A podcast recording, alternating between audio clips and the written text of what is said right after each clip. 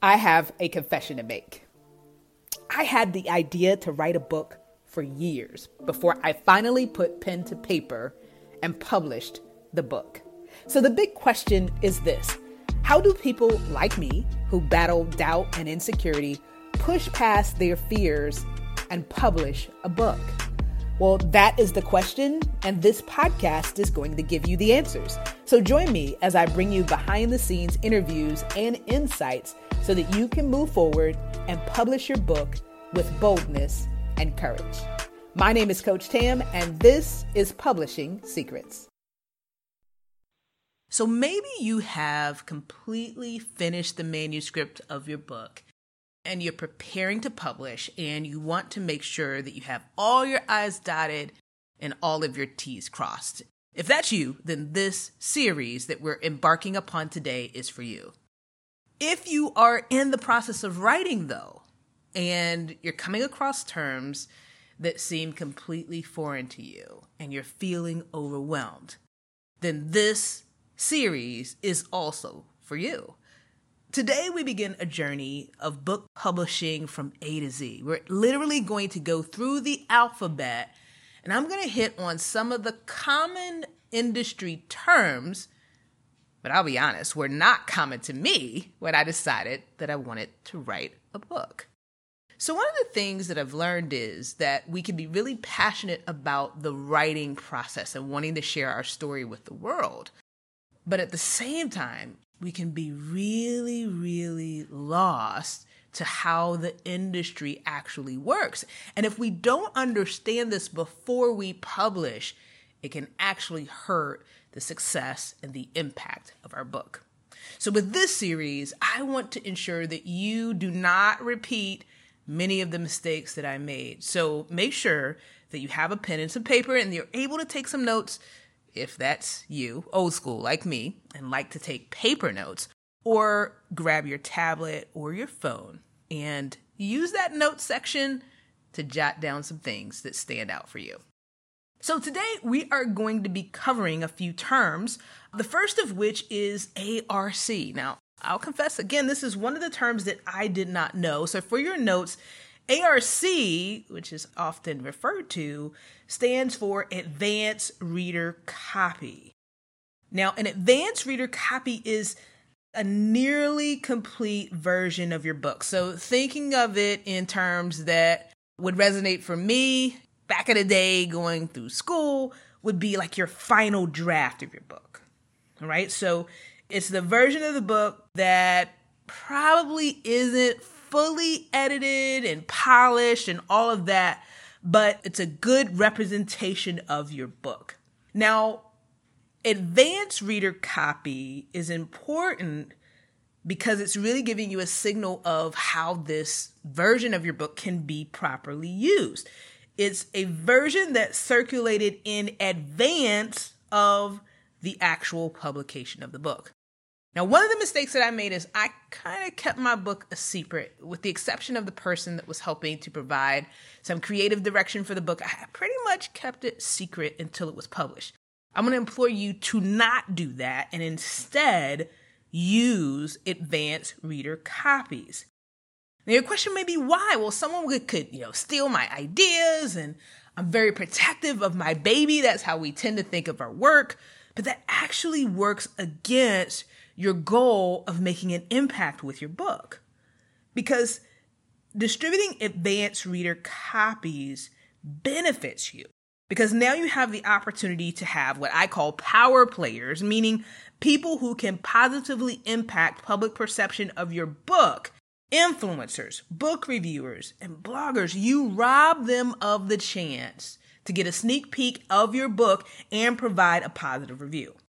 Now, if you've been following me for a while, you know that I'm a big believer because the stats prove it that readers make decisions based on reviews. And come on, admit it. When you travel, you pull up restaurants in a new city, don't you look at reviews? And doesn't that largely influence where you eat? Well, it's no different with books. So these advanced reader copies give power players an opportunity to form an opinion about your book before its release. And if you think about it, this is a very common industry practice. You've actually even seen it in action. At least I know that I have. Do you ever wonder how those big names have all these glowing statements about them and their book online and even at print at the time of publishing? It's possible because these authors understand the power of ARCs. So instead of keeping your book a secret like I did, and like so many first time authors do, your challenge is to identify a list of power players and ask for their honest feedback. Now, that's really important. You want honest feedback. They give you a glowing review. You want to make sure that you use that everywhere on your Amazon book description, on your website, anywhere that you can, because again, it paints a positive picture and gives people an incentive to want to read your book. If there is critical feedback, here's how I want you to think about it. Isn't it better to know that now versus later? So, even critical feedback is helpful because it helps to improve the quality of your book before it goes mainstream and is published. A second term that we're going to explore today is a blurb. Now, this is a short description of your book. It's often found on the back of a paperback copy or on the inside flap of a hardcover. And in this day and age, it's often the summary or the description that is used online. And in my opinion, it's often the least thought out and most overlooked part of a book. In my experience, authors spend months, if not years, writing the actual book and then whip together the blurb or the description. It's often a afterthought. Now, this is a huge mistake because the purpose of the back cover text or the description that's listed online is to let the reader know what they can expect from your book. In other words, at the end of the day, it explains why he or she should give up their time and their money to read your book. So, this is the marketing piece of it. If we get this wrong, people will not bother to buy the book, and the impact that you wanted to have on them will never happen. So, in my opinion, this is where you want to spend serious time and effort to make sure that you get this right. And if writing to sell is not your specialty, this is something you want to hire or delegate out because it can very well make the difference between whether your book is a hit or a flop. Listen, it's also important, even if your book is free, now, I hear a lot of times, well, it's free and they still won't buy it. But here's what we have to realize, right? Even if it doesn't cost the reader money or it's only 99 cents, that's not the only part of the equation that the reader considers, right? Because they still have to invest time. So, what is the encouragement? What is the incentive for them to give up hours of their time in order to read the book. The blurb has to answer the question, What's in it for me? In other words, why should I buy this book? You've got to put your marketing hat on and make sure that that blurb positions your book as an answer to their questions, solution to their problems, and even if your book is fiction, it paints a picture of how they are going to be entertained or how they are going to positively escape as a result of reading your book. Now, let's talk about two terms that I often kind of hear used in the similar conversation. The first of which is a beta reader, and the second is a copy editor.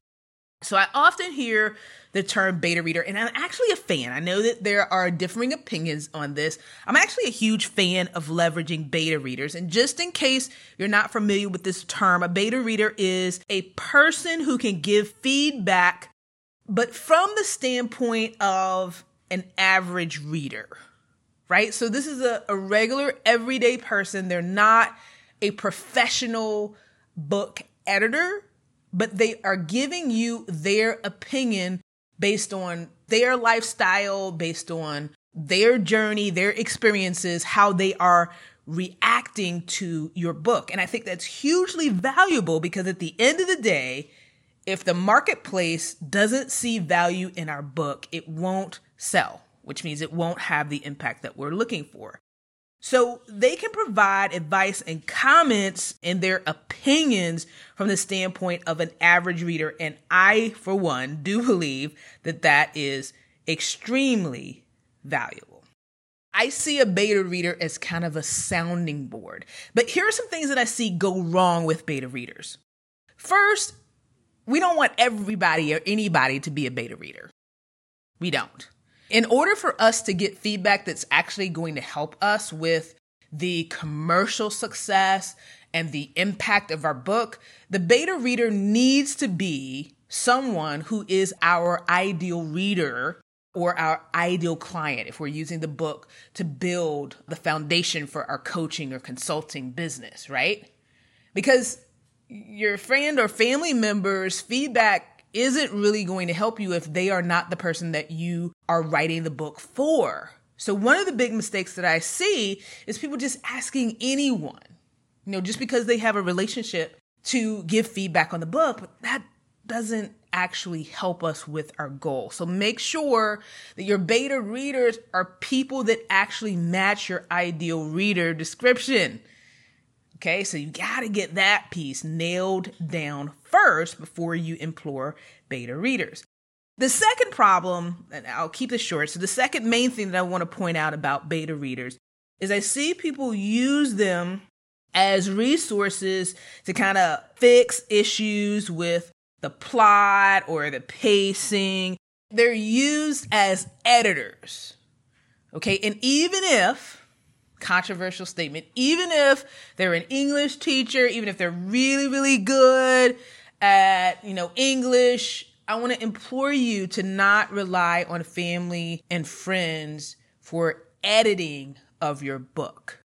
They're great for sounding boards if they also match your ideal reader audience but I wouldn't use them as the actual editors for your book. Instead, I want to challenge you to actually hire a copy editor.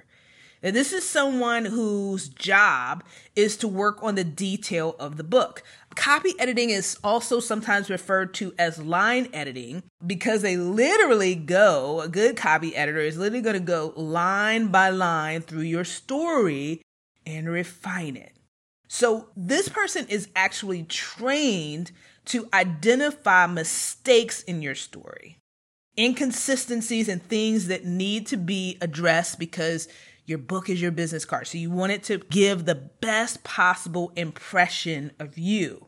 They also, in this process, may identify some grammatical mistakes, some typos, but this stage actually doesn't even necessarily make sure that your story is absolutely error free.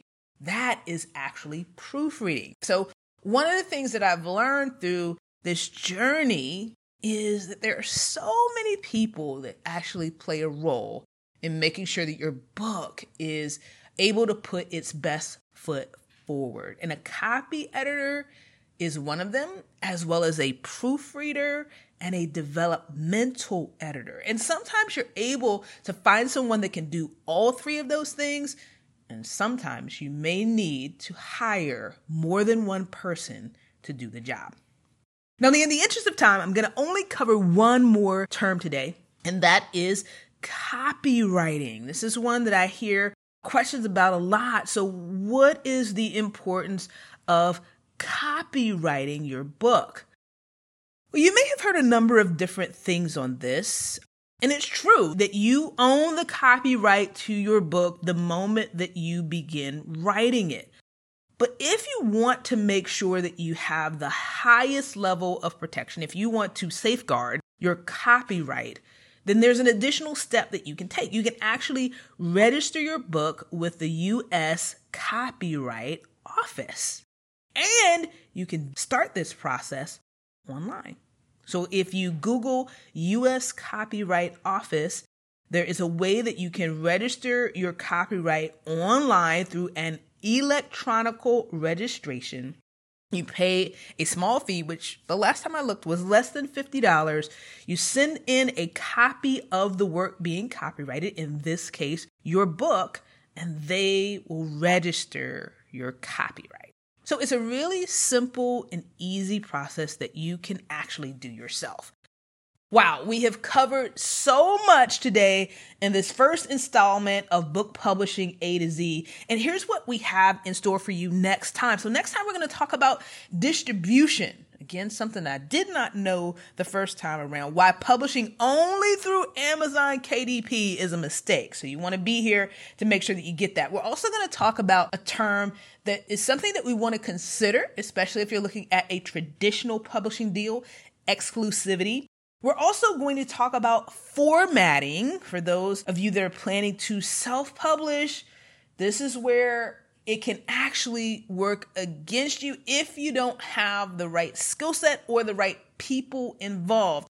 Formatting is one of those things that can tip the hand to the reader that it is self published just because of how the book presents and how it looks. So let's talk about that next time. And then last but not least, we're going to talk about genre and why understanding the genre of your book plays a critical role as you're preparing to publish your book.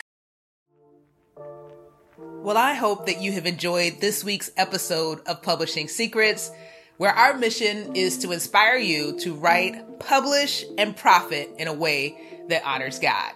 If this episode has been a blessing to you, go ahead and hit that subscribe button, then rate and review. And if you want support in your journey, whether you are a current author or an aspiring author, then join us on Facebook in the Christian Authors Network. Wherever you are in your journey, we have the best next step for you. So join us there and get the support that you need to make the impact that you have been called to make. Until next time, God bless.